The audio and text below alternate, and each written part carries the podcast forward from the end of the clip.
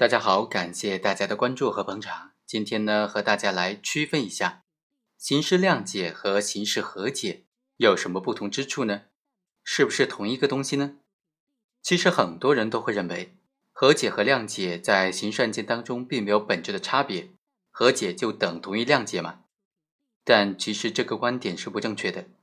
刑事谅解它属于当事人私了的这个范畴了，而刑事和解在程序设计上。它是属于公了的范畴，两者存在本质的区别。被害人的谅解就包括单方的谅解行为、特别的谅解行为、出于谅解的这种不追究的行为。特别的谅解呢，也就是刑事和解了。我国刑事诉讼法当中并没有明确的规定刑事谅解的定义和程序。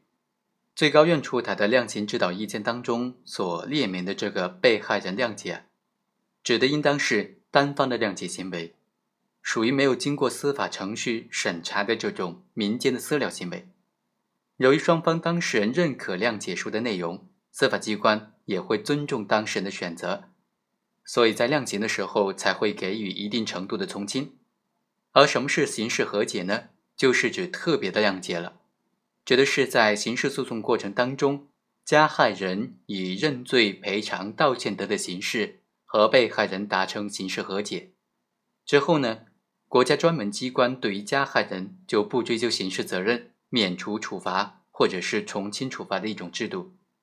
刑事和解是司法机关认可的一种案件的处理方式，基于尊重被害人的意愿，在量刑的时候呢，也会对被告人有一定的这种减轻的优惠，而且呢是较大幅度的减轻的优惠。